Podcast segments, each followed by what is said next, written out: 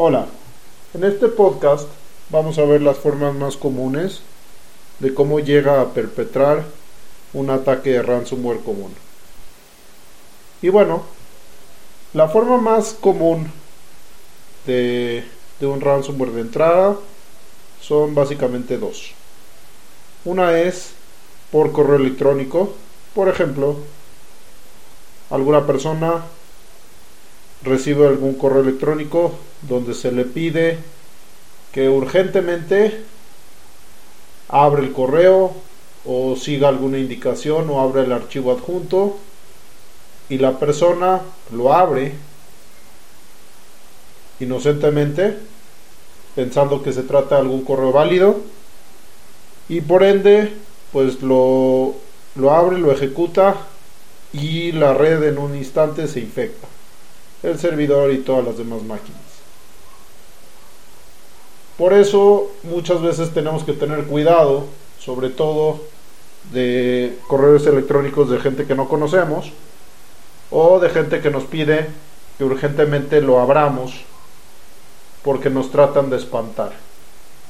Ahora, muchas veces algunos encargados de sistemas dicen, no, bueno, todos mis mails son verificados contra spam cuando llegan, pero la forma más común hoy en día ya no es enviándolos como adjuntos, ya es más bien mandando mails con links hacia algunas otras páginas y entonces eso es aún más difícil de filtrar. Y algunas páginas, por ejemplo, se hacen notar como si fueran del SAT, del Servicio de Administración Tributaria de México.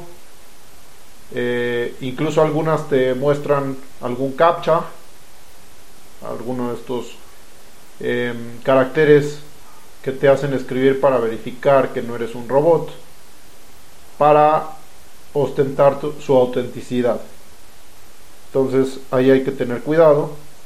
La, la otra forma lo más común es con el con los accesos remotos. Hoy en día y sobre todo pues a raíz de la pandemia, los encargados de sistemas muchas veces abren los puertos de, de escritorio remoto o Citrix o o diferentes tecnologías de escritorio remoto, de, de accesos remotos. Y los hackers lo que hacen es, están verificando contraseñas. Están verificando qué contraseña les sirve, qué usuario les sirve, contra millones de listas o contra fuerza bruta, digamos. Lo hacen de una manera aleatoria y en un gran porcentaje de ocasiones llegan a su éxito. Cuando llegan a perpetrar un ataque es porque durante dos semanas más o menos están censando ya dentro del sistema cuál, cuál sería la mejor fecha, cuál serían las mejores información que encriptar.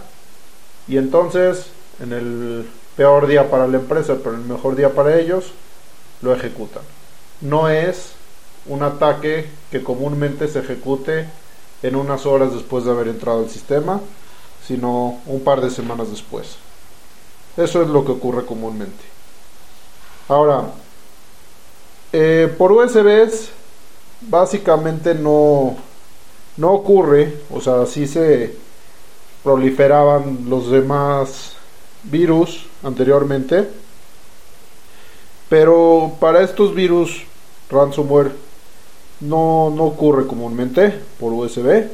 Más bien, si se trata de algún ataque dirigido contra alguna empresa, si pudiera darse el caso de USB. Muchas gracias por escucharme.